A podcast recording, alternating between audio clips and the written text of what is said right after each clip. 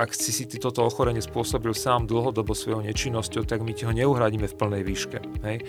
Na Slovensku by vám možno niekto povedal, že prísť s nápadom, že budete si sa spolupodielať na svojom zdravotnom stave tým, že budete mať nejaké malusy alebo bonusy v zdravotnom poistení, je možno politická samovražda. Vítajte, počúvate podcast Rozhovory MD. Moje meno je Tomáš Havran a v dnešnej epizóde sa budem rozprávať s Petrom Potúčkom, riaditeľom Šuklu. Je to relatívne náročná epizóda, ale rozhodne stojí za to, pretože po tejto hodinke nášho rozhovoru pochopíte, čo je to lieková politika, ako vstupujú lieky na slovenský trh, čo znamená registrácia, kategorizácia liekov, ako fungujú tie výnimky na lieky. No a takisto sa dozviete, čo robí Šukl a dozviete sa, ako na to práve pozera Peter Potúček, riaditeľ tohto inštitútu a takisto aj člen správnej rady Európskej liekovej agentúry. Naozaj, že veľmi všestranný, šikovný človek a tento podcast vám rozhodne odporúčam si vypočuť. Na záver nezabudnite si vypočuť aj krátke otázky a jeho krátke odpovede tie stoja tiež veľmi za to. Takže ďakujem, že nás počúvate a toto už je Peter Potúček. Malá pripomienka, ak ešte nesledujete, nečítate, neodoberáte newsletter Report MD, ktorý píšem každý týždeň s novinkami zo zdravotníctva na Slovensku, vo svete, zo žurnálov, s rôznymi zaujímavými linkami, tak určite si ho subscribnite. Najbližšie týždne budem postovať eh, post, kde budú tie najklikanejšie linky, na ktoré klikajú medici, lekári v mojom newsletteri. Odoberá ho už takmer 2000 z vás, takže je to úplne perfektné a nenechajte si uísť tento sumár toho najdôležitejšieho. Tak ako aj ostatné epizódy, aj túto vám prináša farmaceutická spoločnosť Krka Slovensko s motom Žiť zdravý život. Príjemný večer, Peter. Pekný večer. Vy ste riaditeľ, generálny tajomník Šúkl. Čo to znamená v takej bežnej reči medičky, mladej lekárky alebo Tomáša Havrana? Veľa zaujímavej práce, um, rozhodovania, prioritizácií, riadenia, people managementu, uh, takého mixu veľmi zaujímavých činností.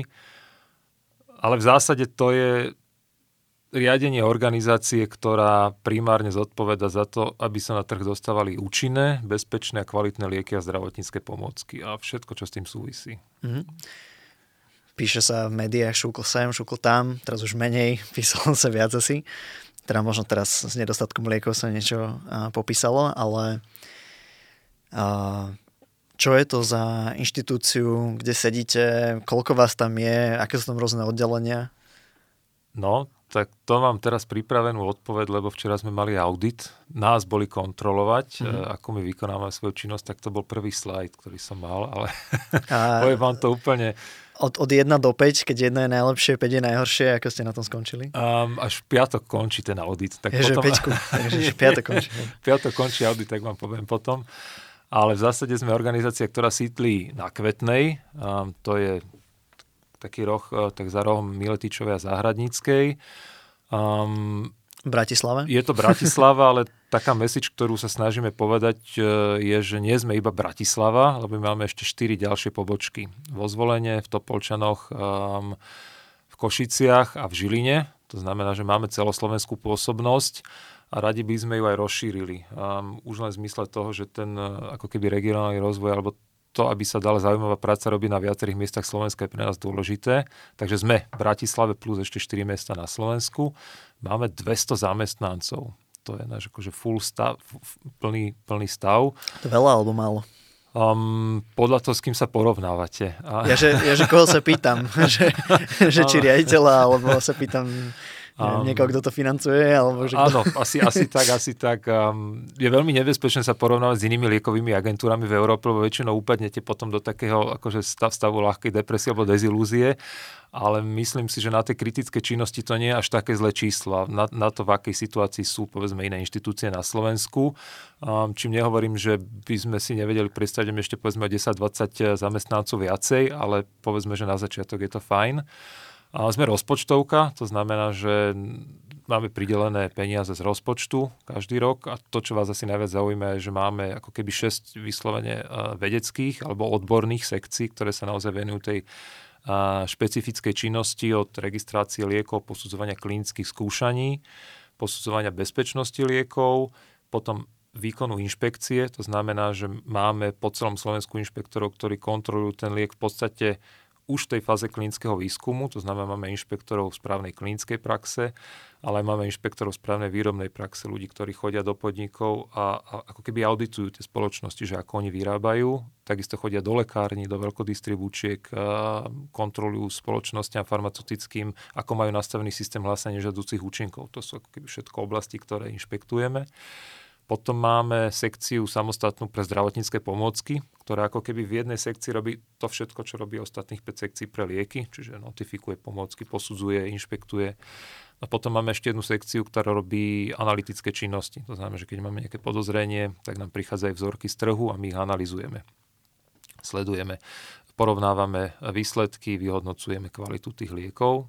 No a potom samozrejme ako organizácia máme aj také, by sme že cross-divisional časti, ktoré naprieč celou organizáciou klasicky právne, osobné, um, ekonomický úsek a tak ďalej. Čiže... Hej.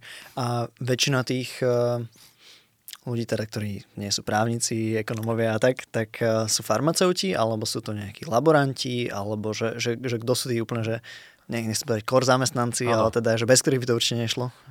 To je asi celkom, že heterogénna skupina, ale v zásade potrebujeme určite farmaceutov, a, ale potrebujeme aj medikov, máme aj lekárov, ktorí u nás pracujú, a máme aj chemikov, um, máme aj prírodných vedcov, um, čiže ten, je, akože áno, v tej časti, ktorá robí povedzme analýzu tých, uh, tých liekov z trhu, tak máme väčšinou analytikov alebo povedzme chemikov, hej, ktorí naozaj ovládajú povedzme kvapalinku, kvapelenú chromatografiu a tie analytické metódy. Ľudí, ktorí chodia na inšpekciu do výrobných závodov, tak sú práve väčšinou chemici. Ľudia, ktorí sa venujú tej viac regulačnej farmácii, registrácii liekov sú väčšinou farmaceuti. A na hodnotenie žiaducich účinkov máme napríklad lekárov, čiže... Jasne, rozumiem. A tie úlohy šuklu sú aké, že čo od vás očakávajú? Teda už sme to trošku načali, o legislatíva, alebo ten, ten, ten zákonodárca, ten, ktorý nás teda zriaduje, od nás očakáva, že no, v zákone to je taká pekná, že vykonáva štátny dozor na úseku humanej farmácie. Ale mm-hmm. pra, v praxi to znamená, že... Čiže iba humannej. Iba humannej, áno. Mm-hmm. A mhm. pre veterinárne lieky máme takýto ako keby analogický ústav, než sília v Nitre. Mm-hmm. Čiže áno, oni, oni sú veterina, my sme humán. Um, to gro našej činnosti je naozaj posúdiť cez všetky tie činnosti, ktoré som teraz vymenoval, že tie lieky, ktoré na trhu sú, alebo sa na trh majú dostať, aj zdravotnícke pomôcky sú účinné, to znamená, že je tam preukázaná účinnosť, že oni naozaj majú nejaký terapeutický prínos, že sú zároveň bezpečné, to znamená, že ak sú tam aj nejaké nežadúce účinky, tak e, sú v nejakom e, prínosnom pomere k tým, e, k tým, k tým tým benefitom tej liečby a zároveň to, že sú kvalitné. A za, za tým je skryté veľmi, veľmi veľa. Ono to znie tak, je, je to taká ako keby, že trojica, takže účinnosť, bezpečnosť, kvalita, ale za každým tým slovom je ako keby veľké penzum práce, čo to vlastne znamená dokázať to, že to tak naozaj je. Mm-hmm. Dobre, zase sa trošku vrátim k vám, že ako vyzerala tá vaša cesta z farmaceutickej fakulty na šúklu, že ako sa niekto dostane na čelo takéhoto, uh-huh. takéhoto ústavu. A robili ste, že v lekárni, ako väčšina farmaceutov, alebo proste rovno ste vedeli, že regulátory a proste tieto, tieto policy ohľadom liekov, že to bude ten smer? No asi sa musím priznať, že zaujal ma tento smer už počas štúdia um, a mal som tak nejak vyhodnotené, že ak by som mal mať lekáren, takže asi iba vlastnú, lebo že keby som to mal robiť, tak asi podľa seba a zase hneď, keď skončíte štúdium, tak nemáte hneď na vlastnú lekáreň, alebo ja som nemal.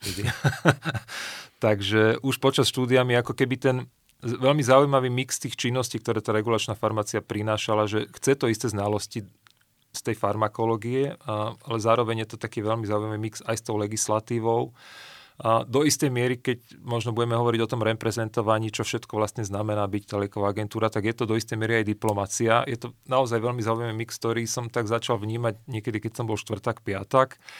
Takže nejak som sa tak tomu ako keby popri štúdiu venoval. A diplomácia v akom zmysle? A, diplomácia práve v tom, že zastupujete ako keby tú Slovenskú republiku, alebo konkrétne aj ten štátny ústav na množstve naozaj vysoko prominentných, aj odborných, aj veľmi dôležitých výborov. Um, tie kľúčové sú Európska lieková agentúra, a potom združenie, ktoré sa označuje ako HMA, to znamená sieť ostatných národných európskych liekových agentúr, um, direktorát pre kvalitu, ktorý sídli v Štrasburku, čiže tých, tie platformy, um, na ktorých sa ako keby tie členské štáty stretávajú. Na tej európskej úrovni je naozaj veľa a niektoré majú naozaj veľmi vysokú úroveň. Aj z hľadiska odbornej diskusie, ale aj z hľadiska uh, ich ako keby moci um, v zmysle formovať ten trh alebo nastavovať tie pravidlá. Čiže sú to naozaj vysoko, akože to je to vysoká exekutíva.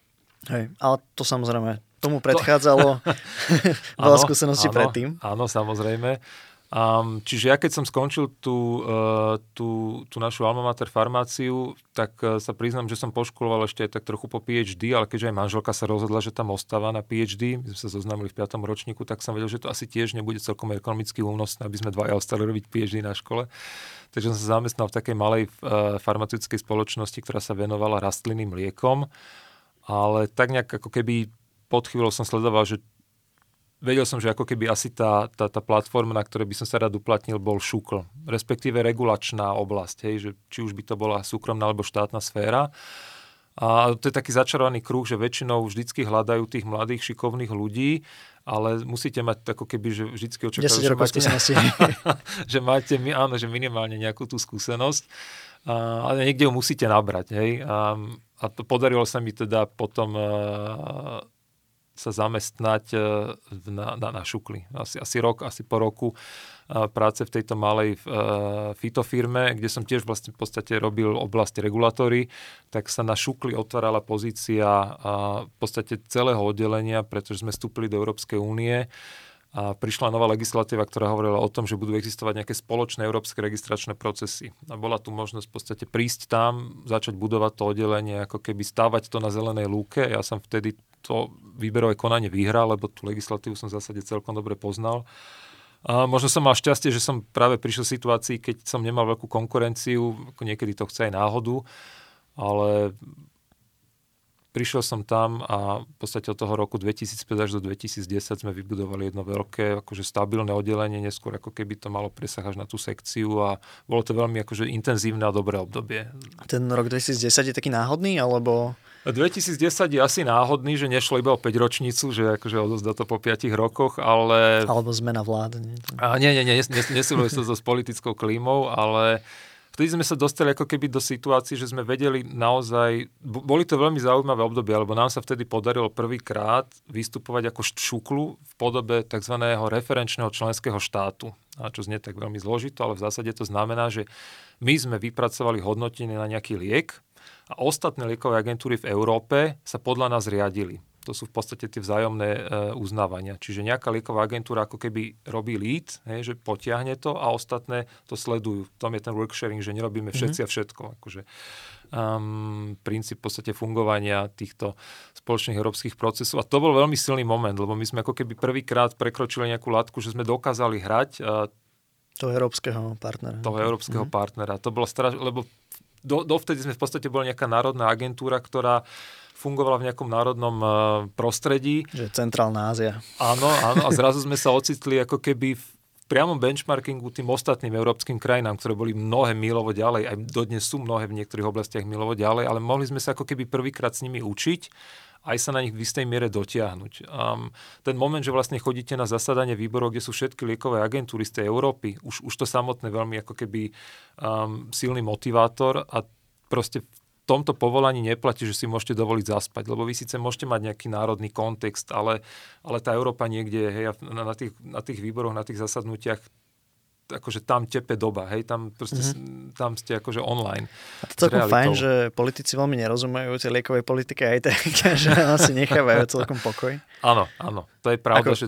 Áno. Zuzka Baťová by asi ináč hovorila. Áno, ale... áno, boli veľmi také, ako hej, že bolo pár exemplárnych prípadov, kedy sa toho ne, ne, nedržali a vidíme, ako to dopadlo, ale naozaj tam tá výhoda bola, že v podstate, ak sme sa otvorili tej únie a vstúpili sme do tej únie, a to bol ten moment, na ktorý ja som reflektoval, že vstúpime do únie, ako keby mnohí z nás pochopili, že tu sa môžeme aj strašne veľa naučiť. Hej? Že keď teraz nezaspíme v tom čase, keď sme vstúpili do únie, takže to potom môže byť ako keby, že, na dlhu, že beh naozaj na dlhú trať. A to sa vtedy podarilo. A v tom 2010 už bola taká situácia, že videli sme, že sme sa dostali do nejakého maxima a, a vedeli sme, že už viac sa nám asi nepodarí dosiahnuť vzhľadom na ako keby limity, ktoré sme vtedy mali v komunikácii s ministerstvom zdravotníctva. Čiže taký ten ako keby, že reálne očakávania boli, že OK, toto je asi top, ktorý vieme dosiahnuť, už ďalej to nepôjde, bude to iba väčšia frustrácia. A vtedy z hodou okolností tak v nejakom tom približnom čase som dostal ponuku zo súkromného sektora. Hm čo som, na čo som vtedy reflektoval. Takže no. som opustil. A to je celkom tiež zaujímavá podľa téma, lebo tak z toho štátneho do toho súkromného uh-huh. vlastne ste boli na druhej strane. Áno. Že, že vy ste asi predkladali ano. za toho súkromného výrobcu a lieky na registráciu alebo neviem, opravte ma a povedzte, že vlastne ako to celé bolo a možno aj trošku, že, že čo je tá motivácia tých, tých firiem vlastne nechať si registrovať lieky, či už na Slovensku alebo v Európskej únii?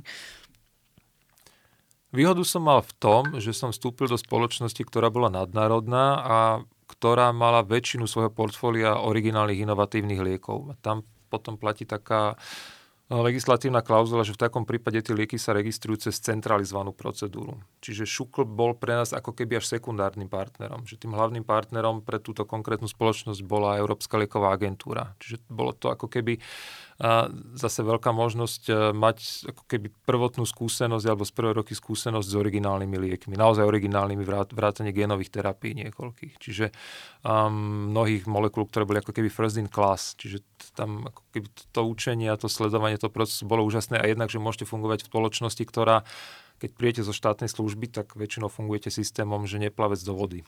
Hej. To, je, to je realita, ktorú sa snažíme zmeniť mnohí, ale veľakrát to je také, že zaškolovací proces, samoučenie, hej, samostatne. A teraz prídete do spoločnosti, ktorá má naozaj robustne nastavené procesy od zaškolovania cez mentoring, eh, cez eh, spôsob eh, ako keby koučovania alebo posúvania tých svojich zamestnancov ďalej. Hej, že naozaj vidíte, že je to spoločnosť, ktorá má dlhodobú históriu a je si vedomá toho, že kľúčom k ich úspechu sú, sú ľudia. To znie to strašne ako fráza, hej, ale, ale prídete na to, že pokiaľ toto nemáte dobre nastavené, tak, tak to nikdy dlhodobo neudržíte. To bolo to, čo bolo možno na tom šukli frustrujúce, hej, že veľakrát sa vám stáva to, že ľudia, keď sú dobrí a keď máte schopnosť vybudovať nejaký tím, ktorý vie hrať Európsku ligu, tak oni odchádzajú, hej, lebo ich neviete zaplatiť, alebo poznáme to asi všetci z toho štátneho sektora, že tam proste príde do momentu, že buď tí ľudia, že ich je tam príliš málo, takže oveľa skôr vyhoria, alebo z iných dôvodov odchádzajú. Takže toto zase bola veľmi dobrá skúsenosť, keby nabrať jednak tie vedomosti odborné, ale jednak ako keby aj sledovať, že ako sa dá aj s ľuďmi manažersky pracovať, hej, ako budovať kultúru spoločnosti vo firme, ktorá to naozaj buduje dlhodobo. Um, a tým, že ten Šuklo bol pre nás viac menej sekundárny partner, tak som sa necítil až tak v takom konflikte záujmov. a, a, a, a udržiavali sme naďalej ako veľmi korektné vzťahy. Hej? Čiže asi tak. No. Dobre, takže to bolo 10 rokov. 11. 11. 11. No a posledný rok aj niečo. Áno. Vlastne riaditeľ Šuklu a takisto aj member of management board Európskej liekovej agentúry. Áno. A to sme sa bavili, že, že toto ešte je ako keby že vzácnejšia funkcia možno na takej tej svetovej úrovni, nie na tej slovenskej. Pre mňa určite. Áno, tak. A čo to, čo to vlastne znamená zase pre nás e, obyčajných ľudí? Byť členom e, management boardu je aj v prvom rade ako veľký honor. Hej. E, v podstate ste členom správnej rady, ktorá do istej miery um, ktorému sa ako keby tá exekutíva tej, toho najvyššieho orgánu v tejto, v tejto oblasti, a to znamená Európskej lekovej agentúry spoveda. Čiže tá exekutíva pravidelne predkladá mm, procesy, spolu hodnotíme postupy, akým spôsobom bude tá Európska lieková agentúra ďalej fungovať, ako bude mať nastavené veci od platieb cez um, interné postupy, um, cez uh, naozaj priamo detailnú agendu, ktorá, ktorá sa týka riadenia alebo toho, toho principiálneho fungovania tej Európskej liekovej agentúry. No samozrejme, tá, tá samoz, veľmi um, ten významný aspekt toho je ten, že v podstate sa stretávate, tí, tí vaši partneri, hej, uh, sú, tí peers sú vlastne riaditeľia tých iných liekových národných agentúr. Hej. To znamená, mm-hmm. že rozprávať sa s riaditeľom švedskej liekovej agentúry, holandskej liekovej agentúry, ískej liekovej agentúry, obrovská skúsenosť. Uh, naopak, zase to sú agentúry, ktoré majú za sebou dlhoročnú skúsenosť a nemajú ten gap, ktorý možno my v tých postkomunistických krajinách máme, že my sme tu 40 rokov reálne nemali výskum a vývoj. Hoci sme to tak označovali, ale ten ten socialistický blok v podstate naozaj fungoval na tom, že neuznával duševné vlastníctvo a všetko, čo sa na západe vymyslelo, tak skopíroval. A teraz nechcem nikomu brať kredit, lebo sem tam aj tu sa spravila nejaká inovácia. Hej, ale ušla nám doba. Akože treba si povedať otvorene, že v oblasti pharma developmentu nám doba ušla a ten development sa posunul niekde do západnej Európy. Um, neskôr som sa dozvedel, že aj západnej Európe ušiel do Ameriky a to bol ako keby ten najväčší konštrukt, ktorý sa snažili uh, potom uh, v Bruseli vymyslieť, že vráťme ten development naspäť do Európy, čo sa aj celkom podarilo.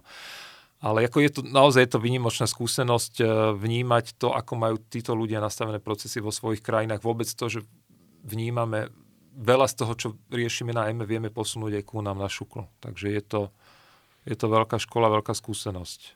Dobre, takže nemusíte sa len z takú kľúčovú dierku pozerať, ale ste tam pri tom, nie. pri tom dianí. Vôbec nie. No dobre, toto všetko, čo sa rozprávame, je súčasťou liekovej politiky. Nie takej tej politiky, čo sa robí v parlamente, ale akože politiky v rámci ako policy. Áno. A čo sú ešte nejaké také ďalšie zložky? Ja smerujem zase aj k tej registrácii a kategorizácii liekov. A to je tiež taká celkom skloňovaná, skloňované témy aj v rámci aktuálnej novely zákona. Tak, tak možno taký, že one-on-one kurz lieková politika, čo tam ešte patrí a potom sa posunieme k tejto mm-hmm. téme. Je asi dôležité povedať, že um, by som ostal tak nejako, že aby som to nezabral moc zo široka. Mm-hmm. Um, je dobre si uvedomiť ten split medzi tým, že je tu nejaký orgán, ktorý povie, že tento liek má preukázaný terapeutický účinok a potom je tu iný orgán, NIHO, ktorý povie, že tento liek vieme zaplatiť, hej, že má preukázanú nákladovú efektivitu v tom kontexte, ako my žijeme, ako máme nastavený rozpočet, ako máme populáciu a tak ďalej. A to je veľmi dôležité vedieť rozlišovať a je veľmi dôležité, že tie orgány fungujú samostatne.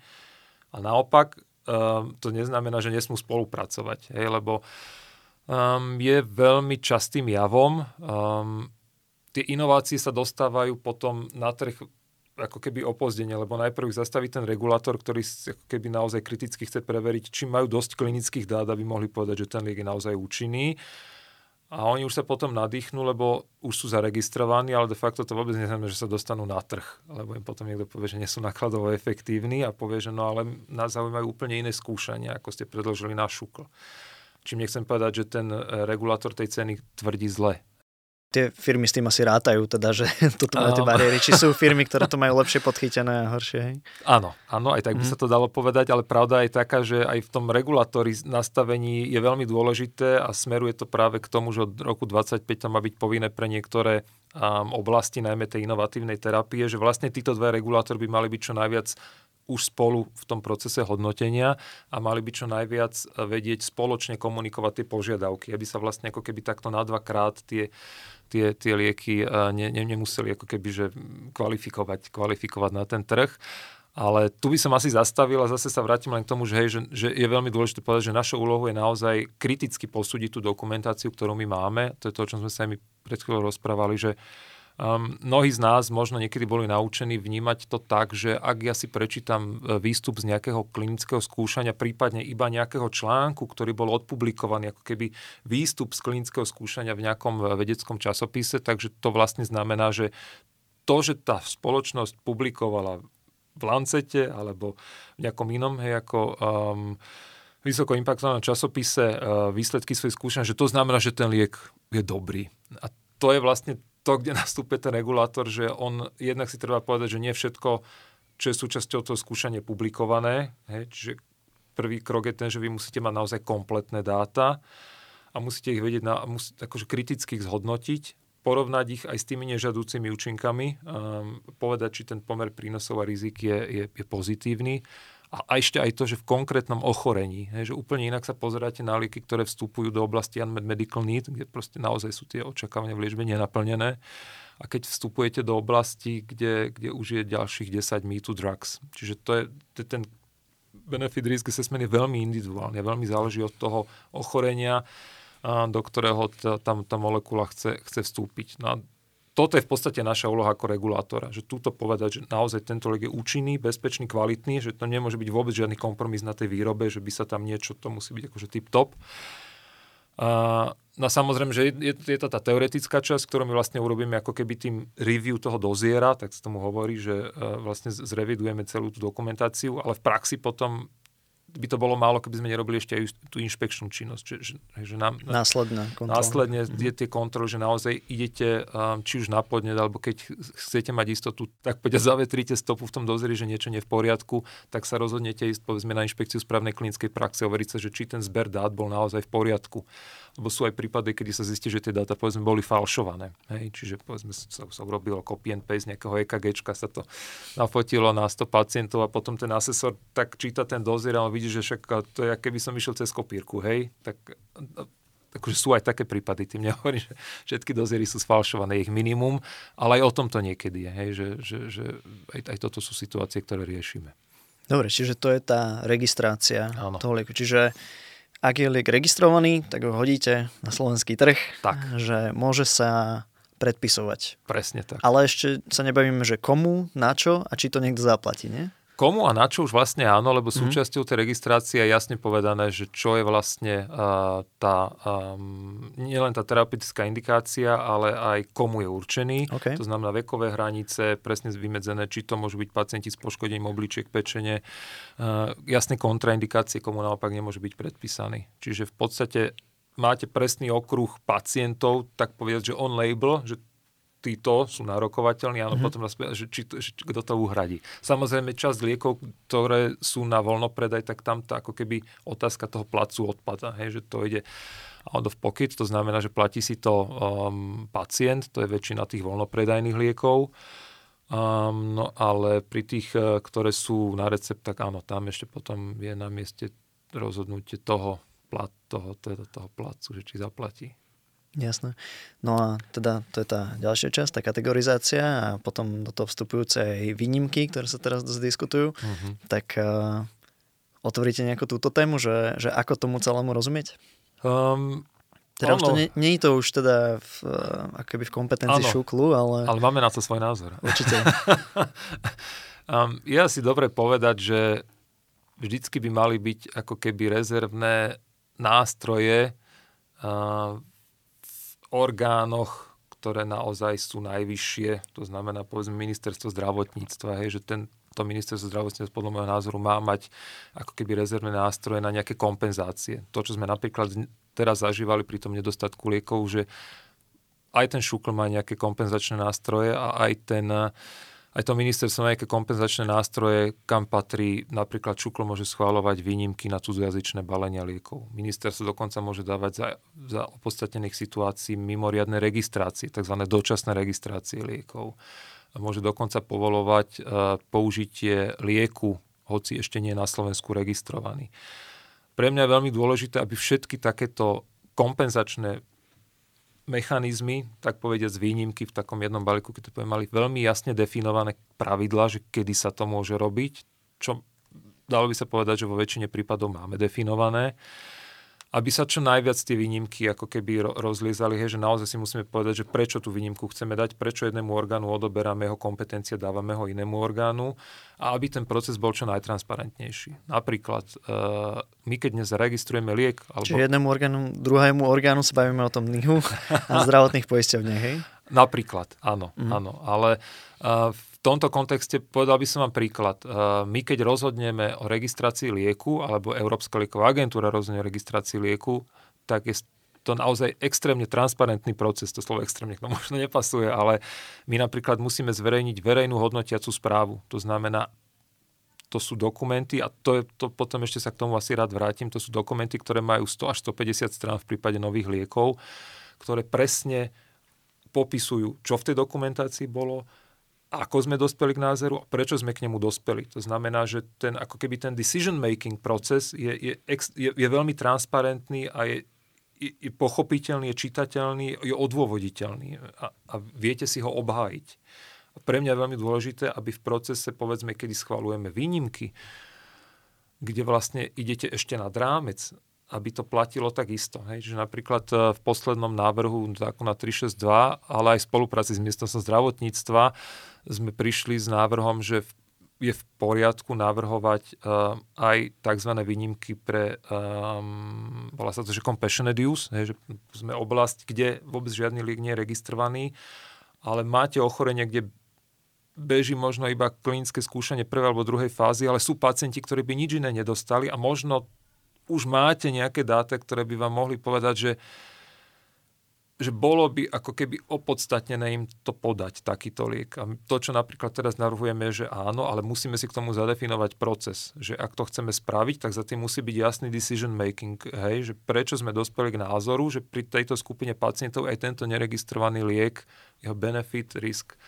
ratio, že je pozitívne. Takže to je môj názor k výnimkám teraz tých výnimiek, že máme veľké sito výnimiek, môžu byť výnimky z úhrady, môžu byť výnimky z registrácie, výnimky z, z jazyčných balení. Ale väčšinou je tá diskusia asi o výnimkách e, vlastne liekov, ktoré sú už registrované, ale teda nie sú bežne hradené. Nie? Um, áno, hej, to je čas výnimiek, Um, aj keď myslím si, že to, čo veľakrát práve vidíme na Slovensku ako taký kebyže najväčší balík, tak sú práve že off-label use. To mm. znamená, že vy máte nejaký liek, ktorý je registrovaný v nejakých indikáciách, ale máme, ministerstvo má tú možnosť povoliť, ale zase to musí byť, že keď tam je perspektíva, či tá definícia je veľmi jasná, že tam musí byť uh, splnená podmienka, že vy naozaj uh, ide o ohrozenie života skupiny alebo, alebo jednotlivca, tak vy vtedy môžete ako keby povedať, že v poriadku, síce tento lek na túto indikáciu nie je registrovaný, ale myslíme si, že a pre mňa je veľmi dôležité, aby v tomto postupe bolo jasne, aby to bolo zverejne hodnotenie, to hodnotenie dostupné, že prečo sme sa vlastne tak rozhodli, či už my, alebo ten regulátor, to ministerstvo v tomto prípade,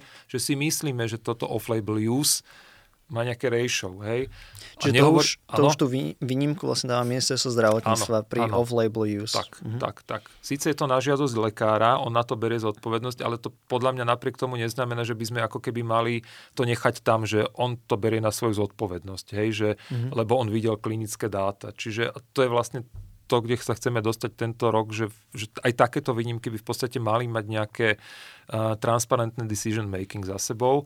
A teraz ešte som sa nedotkol jednej veľkej oblasti a to je to, že predstavte si, že máte lieky, ktoré sú registrované, tak máte pre ne veľmi prísny rámec toho, ako tá spoločnosť farmaceutická musí hlásiť nežadúce účinky. Pravidelne chodíme kontrolovať, ako ich zberajú, či ich vedia vyhodnotiť. A to znamená, že chceme niektorých chceme posunúť do roviny, nie všetkých, teraz by som asi mnohým kriudil, ale stretávame sa aj s názorom, že veď prečo by sme hlásili a, a snažili sa zbierať nežedúce účinky, veď to by nám pokazilo reklamu aj keď tento názor si myslím, že patrí do 20. storočia, možno 19.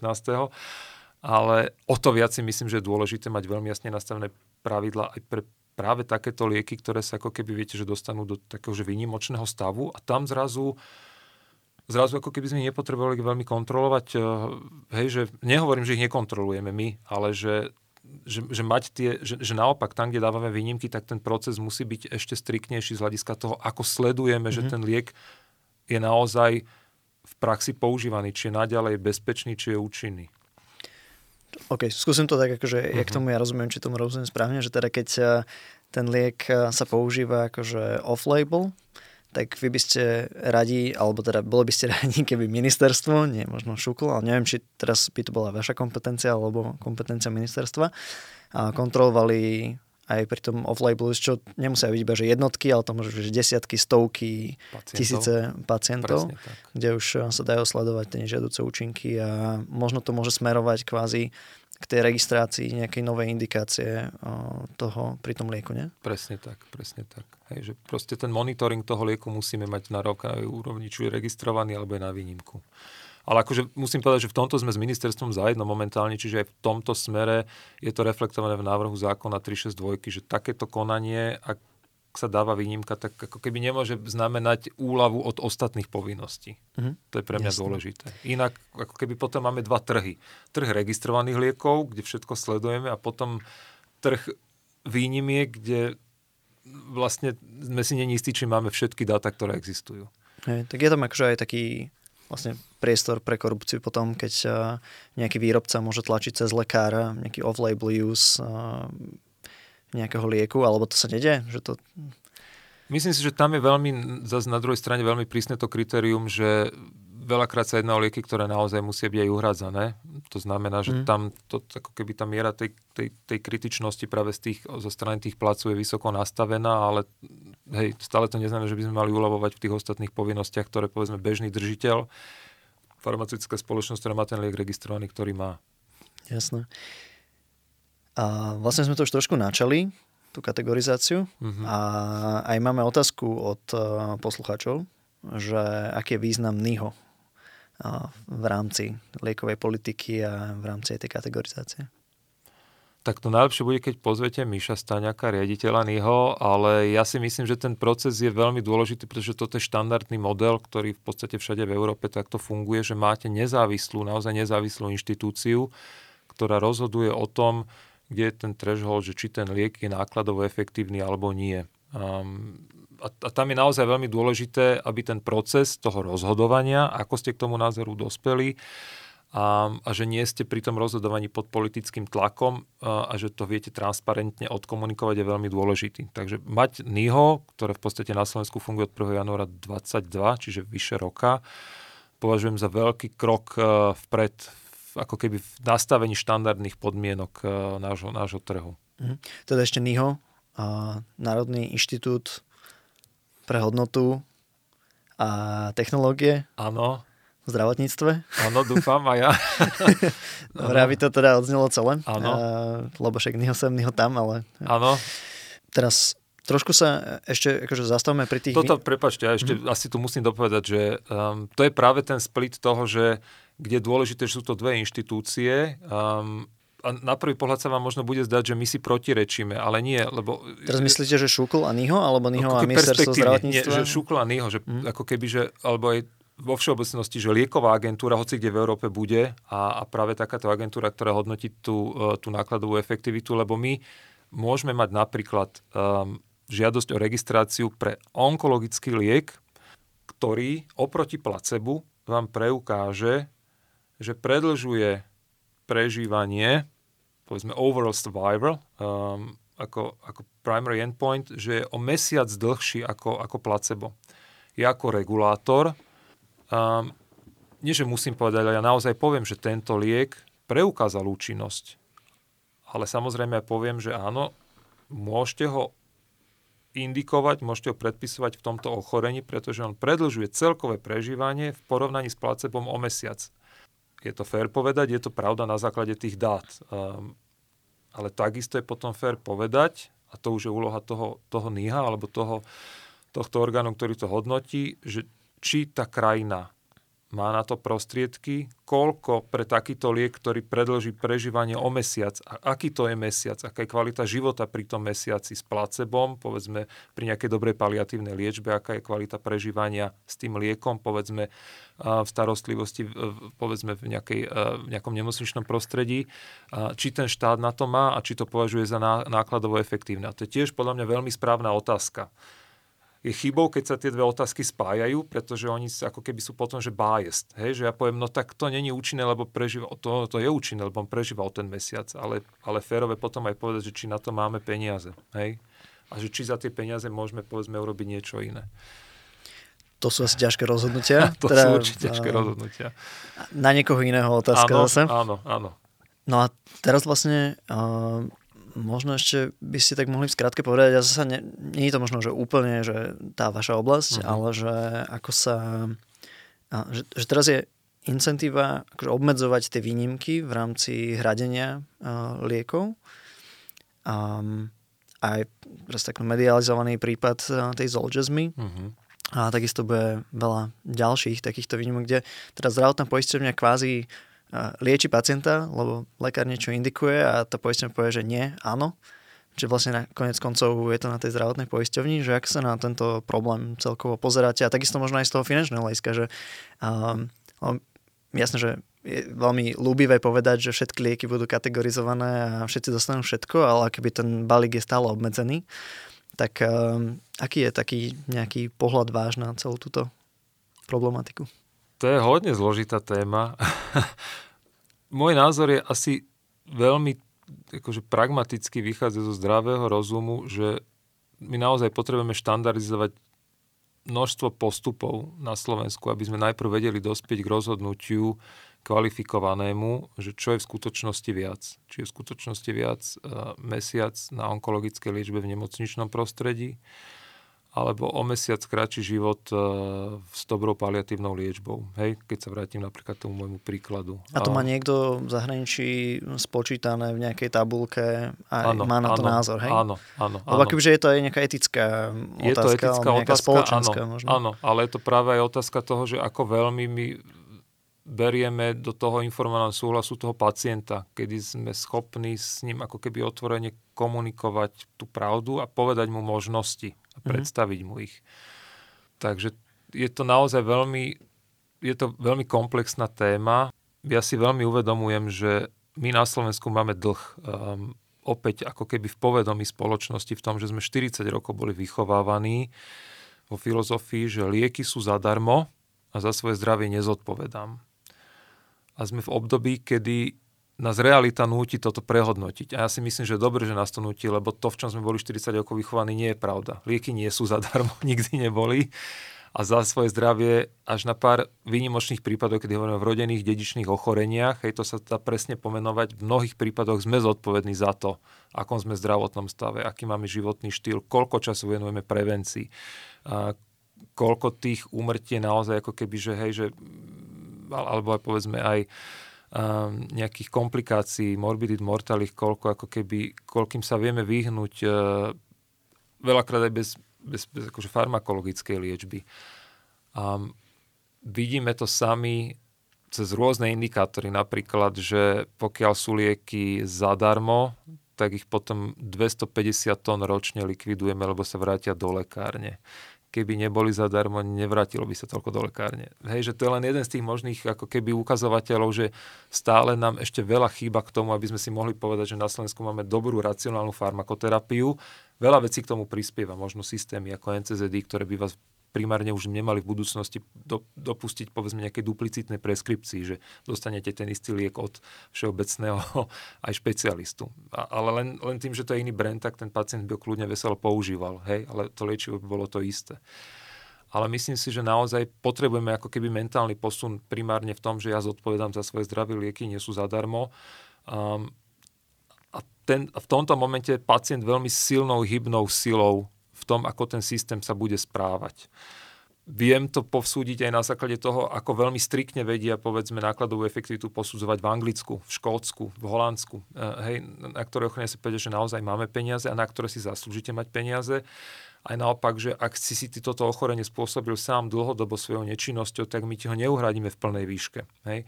Na Slovensku by vám možno niekto povedal, že prísť s nápadom že budete si sa spolupodielať na svojom zdravotnom stave tým, že budete mať nejaké malusy alebo bonusy v zdravotnom poistení, je možno politická samovražda.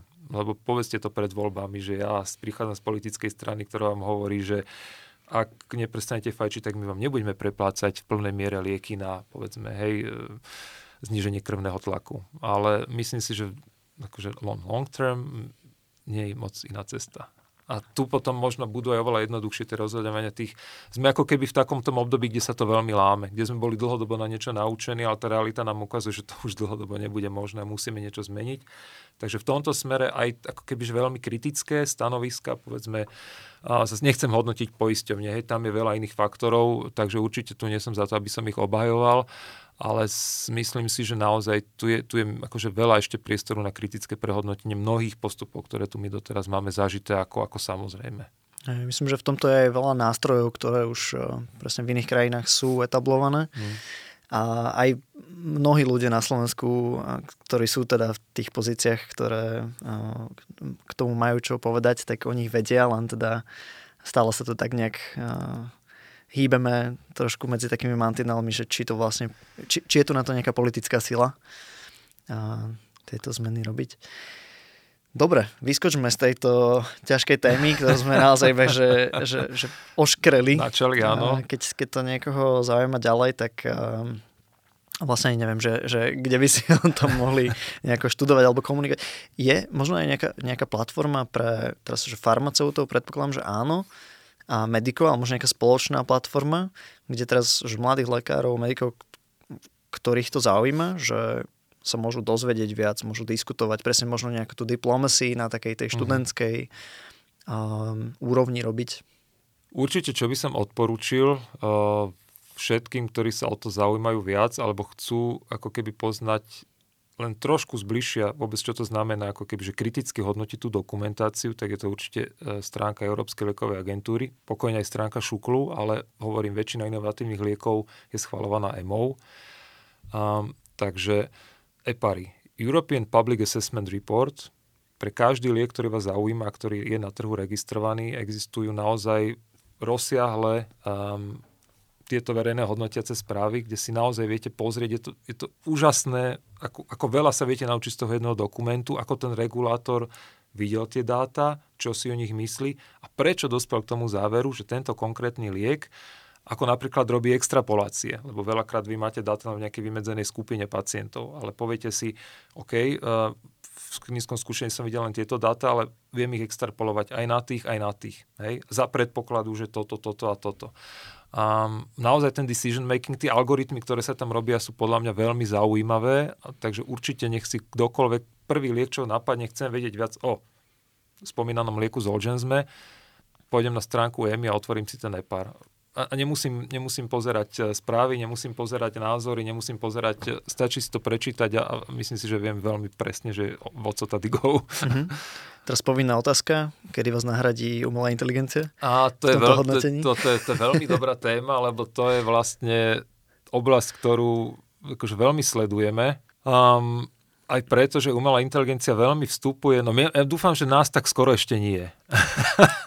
že... Takže v rámci hodnotenia týchto dát, že, že si viem predstaviť, že to môže byť ako dobrý tool presne na túto extrapoláciu napríklad nejakých vedľajších účinkov na no to inej pres... populácii a podobne, áno. že preto mi to napadlo teraz sa spýtať je to, otázku. Je to presne o tom, že ako zadefinujete ten algoritmus, že čo vlastne očakávate, akú odpoveď od tej umelej inteligencie ale vidíme už dnes, že napríklad e, no, tá kognitívna schopnosť umelej inteligencie ďaleko presahuje tú ľudskú. A to je ten najväčší potenciál, že vlastne obrovské množstvo dát vie veľmi rýchlo zhodnotiť. Takto sa napríklad podarilo v ostatnej dobe prísť s novými um, molekulami antibiotík, práve tým, že tá umelá inteligencia vie oveľa rýchlejšie spracovať na základe ako keby nejakého modelingu tej, tej molekuly vám povedať, že u ktorých je predpoklad, že budú tých konkrétnych rezistentných baktérií účinné. Um, čiže tu ten potenciál je podľa mňa obrovský. Takisto sa dneska využíva napríklad aj v definovaní dizajnu klinického skúšania. Um, čiže to, kde táto umelá inteligencia vstupuje um, vôbec akože do, do, do, do pharma developmentu, um, môže veľmi rýchlo ako keby posunúť, e, skrátiť dobu skúšaní, vedieť presne, že zadefinovať tie populácie, ktoré chcete, aby ste dosiahli odpoveď na otázky, ktoré si vlastne cez to skúšanie kladiete. Takže no, kedy nás nahradí v tom, v tom rozhodovaní?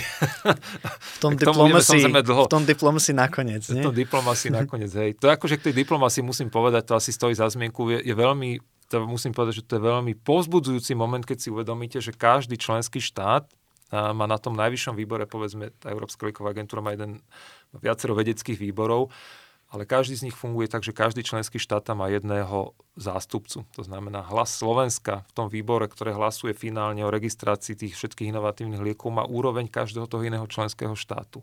To si možno málo kto uvedomuje. A veľa ľudí si to predstavuje tak, že tam rozhodla Európska únia, ale ono to tak nefunguje. Ona tá EMA funguje vo veľkej miere práve na tom a ona tam aj nemá tých ľudí mnohokrát. To znamená, že um, keď príde nejaká nová žiadosť na Európsku liekovú agentúru, tak tie členské štáty povedia, že my to posúdime. Hej? Čiže vyzerá to tak, že to posúdila EMA, ale de facto to posúdil zase nejaký z tých členských štátov, ktorý tam chodí, ktorý to predstavil tým ostatným. A v tom, nejaká domovská krajina nejaká domovská krajina. výrobcu. A, nie. Tam ten, ako musím povedať, že aj v tomto je EMA naozaj veľkým príkladom pre mnohých, že ten level um, tej transparentnosti. Ja napríklad ako človek, ktorý v minulosti pracoval v farmapriemysle, mám jasne povedané, kde mám konflikt záujmov. To znamená, mm-hmm. sú témy, kde ja na management boarde nemôžem napríklad hlasovať. Alebo by som sa aj nemal... Že tie pravidla sú naozaj tak transparentné, že akékoľvek pochybnosti o, o, o nejaké akože zainteresovanosti idú bokom. Mm-hmm. Dobre, tu možno následá veľmi pekne otázka toho, kde sa lekári väčšinou stretajú s farmafirmami, s výrobcami liekov. Na Slovensku často iba predajcami liekov. Mm-hmm. Máme tu nejaké platené kongresy, máme tu nejaké návštevy v ambulanciách, v nemocniciach, nejaké edukovanie o novej liečbe, že evidentne sú tam že, že, že pozitíva a nejaké také výkričníky. A teraz je tu nejaký priestor na to, aby sa to aby táto komunikácia, táto výmena nejakých informácií vyzerala lepšie, inak, transparentnejšie. A to, ako to máme na Slovensku, je bežná prax aj v zahraničí, alebo ak, že, že, že je, je tu nejaký priestor rásť, tak aby to bolo konec koncov pre pacienta čo najlepšie? Tom si myslím, že je vlastne stále ako keby hodená rukavica e, do ringu práve pre nás, akože pre, pre štátne orgány. Že vôbec by som nechcel kritizovať alebo obmedzovať tie, tie, tie farmaceutické spoločnosti v tom vzdelávaní, ktoré robia. A ja myslím si, že v podstate ten zákon 362, tak ako je dnes definovaný, on celkom akože dosť prísne vymedzuje ten rámec aj všetkých tých nepenažných plnení, proste čo môže, čo nemôže tá spoločnosť tomu, kto sa na tom kongrese zúčastní, hradiť, nehradiť. Um, ale myslím si, že je veľmi dôležité práve ponúknuť ako keby tú protiváhu. Hej, že ak, ak tu nejaká diskusia je, a ona určite veľakrát veľmi dobrá, kvalitná, vysoko profesionálna, tak ju len objektivizovať, ak vidíme naozaj tú potrebu to robiť. A to je to, kde by som ja rád posunul ako keby ten náš regulačný úrad do viac otvorenej roviny um, orgánu, ktorý ako keby naozaj prevzal ten lead v tom, že vlastne hovorí um, alebo ponúka možnosti toho, čo on považuje za štandardné povedzme terapeutické postupy, alebo a, čo odporúča v kom, pri nejakom konkrétnom ochorení. Hej, že naozaj, ak, ak naozaj budeme cítiť, že, že tu je potreba, alebo že máme trošku biased prostredie, hej, že nevyvážené, tak vstupovať do toho nielen ako ten, ktorý hodnotí tie dáta na pozadí a posúva to vo forme registrácií, ale aj na, ako keby v tom vedeckom diskurze, ktorý, ktorý funguje na úrovni konferencií a kongresov. Mm-hmm. To... Čiže akoby, že prebrať viac tú e, rolu nejakého edukátora Jasne a tak. s tými odporúčaniami, aby to kvázi nemuseli až tak robiť e, tie farmaceutické Oni pokojne nech to neďalej robia mm-hmm. a my to vôbec nemáme za zle, ale myslím si, že to je práve úloha štátu ako keby No pri tých registrovaných liekov zase je, že, že ťaháte za jeden povraz, nie? V rámci, v rámci edukácie o tých registrovaných liekoch, alebo zle to Tak vnímam. dúfam, že hovoria to, čo to majú hovoriť no, na tých kongresoch. A akože to teraz musím povedať s nadsázkou z mojej minulej skúsenosti, akože pravda je taká, že a mnohé tie spoločnosti sa veľmi dobre strážia sami seba. Hej, že tuto funguje naozaj tak, že tá konkurencie, schopnosť je, je alebo tá konkurenčnosť toho prostredia je natoľko, vys, natoľko silná, a že, že, že málo kto si dovolí ako keby prešla, lebo, lebo tá konkurencia ho sleduje rovnako tak prísne. Um, ale to neznamená, že my sa máme na to spoliehať, hej, že takto to bude vždy fungovať. No. Mm-hmm. Posledná otázka bude zasa od eh, posluchača, posluchačky eh, z Instagramu, že či je nejaký strategický plán, asi teda váš, mm-hmm. a aby sa oplatilo farmafirmám, výrobcom registrovať nové lieky pre tak malý trh, ako je Slovensko. Ja si myslím, že určite je a práve to je tá výzva, pred ktorou my stojíme, že my máme nejakú národnú realitu, ktorá je nejakým spôsobom definovaná rozpočtom a zároveň vidíme veľké snahy aj, aj zo strany povedzme poslednej úpravy liekovej politiky dobehnúť ten gap, ktorý na Slovensku je asi jeden z najväčších v Európskej únii ako keby vstupe inovatívnych liekov na trh. Akože naozaj je to signifikantné, že máme s tým problém tam si myslím, že sa urobil celkom veľký krok, že sa naozaj teraz hovorí, že radšej inovatívnu liečbu, ale zabudnime na obsolentné molekuly, ktoré naozaj majú pochybný terapeutický prínos a dostali sa do, do, tej, do toho úhradového režimu naozaj nejakým zvykovým modelom. A myslím si, že tu sa naozaj veľa spravilo za ten posledný rok. Um, takže toto by mohla byť dobrá správa podľa mňa aj pre inovatívne spoločnosti a zvyšok je potom možno viac o takej tej flexibilite práve tých možností, ako sú cudzojazyčné balenia, ktoré sa inak pri niektorých naozaj akože na veľmi drahých liekoch, ale ako keby určených len pre malú skupinu ľudí využívajú. Čiže um, je to možno aj o tom, že mať čo najviac otvorenú diskusiu, to je niečo, čo sme sa napríklad teraz snažili spraviť, keď začala tá nedostupnosť liekov, že mať čo najviac otvorených fór, hej, že proste diskutovať, uh, byť um, bez konfliktu zájmu, ako keby v živej diskusii odbornej s, s, tou, s tou druhou stranou. Je, že aby to nebolo také... Pre mňa bola napríklad veľmi dôležitá skúsenosť byť v tej súkromnej spoločnosti, pretože a veľakrát som sa potom zdesil nad uh, mojimi možnými rozhodnutiami v minulosti v tej štátnej sfére, nemajúc poňatia o tom, aká je tá reálna prax. Hej? Že veľakrát, keď tie procesy vidíte len od, od stola, tak si neviete predstaviť, čo je, čo vlastne znamená pre farmaceutickú spoločnosť garantovať vôbec dodávky pre tak malý trh. Um, a ešte kalkulovať s rôznymi modelmi, ktoré tu fungujú, ako je reexport a tak ďalej, aby ste vy vôbec vedeli zaručiť tú dostupnosť toho lieku na trhu. Čiže naozaj to, to není až tak jednoduché, ako by to veľakrát z pohľadu toho štátneho úradníka vyzeralo, že veď v čom máte problém, doneste to. Takže je to veľakrát aj o tom, že musíme byť my v komunikácii, aby tá jedna strana pochopila druhú a navzájom. Mm-hmm. Ale myslím si, že tak ako lieková politika teraz nastavená, a, tak je celkom šanca sa niekam dopracovať. Dobre, myslím, že reexport liekov na ďalšiu tému do podcastu. Ja sa obávam, že sme sa dotkli takých veľmi takých akože háklivých tém, ale um, určite veľmi rád, akože prednášam na farmaceutickej fakulte, ten projekt volá sa, že základy regulačnej farmácie a tam si myslím, že tam asi sa snažíme ako keby vytiahnuť tú, tú podstatu toho pekného, čo na tom povolaní je. Konkrétne prípadové štúdie, kedy viete ukázať, ako vyzeral výskum tej molekuly, ako ten regulátor zhodnotil, čo priniesla reálna prax, lebo jedna vec je ho zaregistrovať, druhá vec je ho utiesť na trh. Rôzne prípadové štúdie, ako sa správajú spoločnosti v prípade nedostatku liek. Ako je, to, je to veľmi zaujímavá oblasť, tak uh, reexport už nechajme bokom. Hej? no, jasné. Dobre, uh, akože naozaj toho bolo dosť veľa a nebol to jeden z tých uh, ľahších podcastov, ktorý si človek pustí asi pri uh, varení a druhou rukou upratuje a, a tak ďalej, že ak to niekto chcel navnímať, tak sa naozaj musel sústrediť. Krátke otázky, krátke odpovede.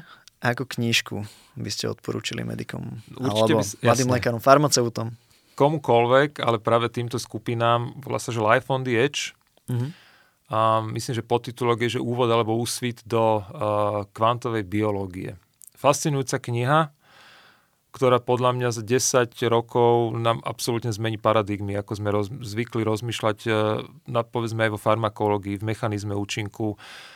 10 príkladov, ktoré v podstate hovoria o tom, že kvantová fyzika funguje aj v bežných biologických javoch tu na Zemi. To, čo sme si vždy mysleli, že sú nejaké také ako keby aktivity elektrónov niekde vo vesmíre, a tak na desiatich konkrétnych prípadoch máte vysvetlené, že ako tá kvantová fyzika funguje aj, aj medzi nami ľuďmi v tom, ako povedzme červienka si dokáže navnímať magnetické pole Zeme. Niečo, čo by som pred 5 rokmi myslel, že je úplne sci-fi, tak je dokázané.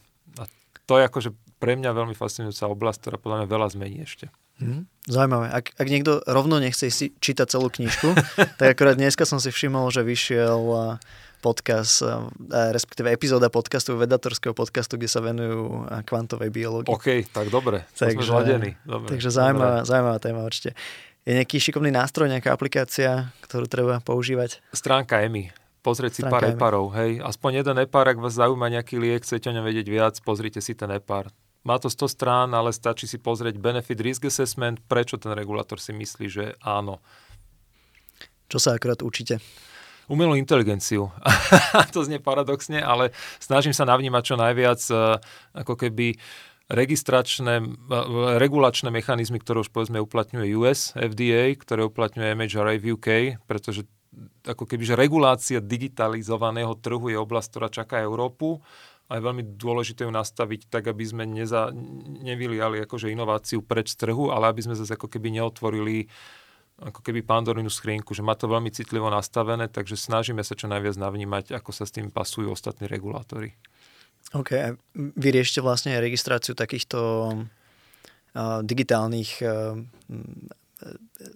No v podstate, v podstate nás to veľký, no máme už prvý precedens, ale čaká nás to, pretože aj my sa budeme musieť čím, čím ďalej, tým viac pri napríklad pri hodnotení zdravotníckých pomôcok, ak to bude apka alebo software, ktorý bude na diagnostiku a bude v podstate fungovať na báze umelej inteligencie, my sa k nemu budeme musieť vyjadriť. A my budeme mm. musieť povedať, že aké tam riziko, aký tam je prínos.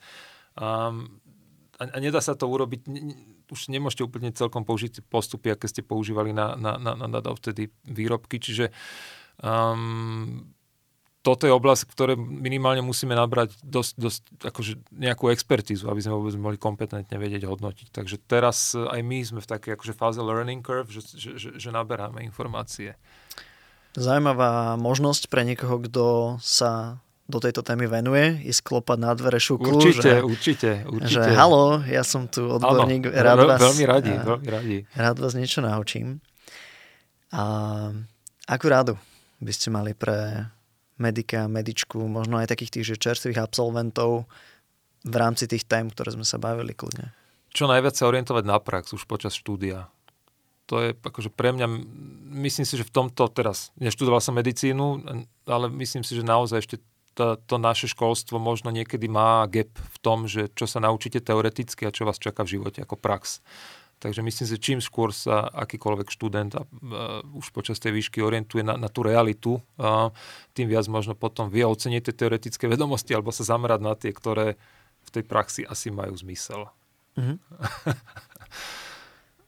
v čom ste na seba tak najviac hrdí za posledných pár rokov? Oh, to ste ma zaskočili. To budú ale asi akože mimo odborné témy, ale vydali sme so synom spoločenskú hru. OK. Volá sa to, že Pandemic? Boj, á, volá sa, že Boje Veľkú Moravu. A Aha. je to viac menej taký, že historický simulátor. Že toho, ako sa tu tie národy byli, keď obsazovali to územie. A to je nové, že stolová hra. Stolovka. Že stolovka. Áno. Nejaký kartón, na ktorom sa Nejaký kartón, tam je figurky. taká mapa geografická a vy máte štyri národy, starí Maďari, Frankovia, vých, e, to, Severní a, teda Moravský a Panovský Slovania a akože každá tá nárada, ten národ je namiešaný zhruba tak, ako v minulosti bol. Niekto má silných lukostrelcov, niekto má silných proste um, jazdcov na koni a historický simulátor de facto. Ako, ako vznikla táto myšlienka? to asi, asi akože dlhodobým hraním stolových hier a, a, potom tým, že syn sa začal zaujímať históriu a, a vlastne mal taký nejaký nápad, ktorým akože celkom som mal pocit, že ako otec nemôžem úplne zmiesť zo stola, takže sme to točili, točili dokola, až sme sa to snažili vyšperkovať tak, aby to bolo niečo ako hrateľná stolovka. A to dá normálne niekde kúpiť? Vydalo to spoločenstvo, zase nechcem robiť reklamu, ale vydalo to vydavateľstvo Dajama. Vydala to Dobre. Dajama Bojovelku Moravu. Super, dosť halus, že to som nečakal. A,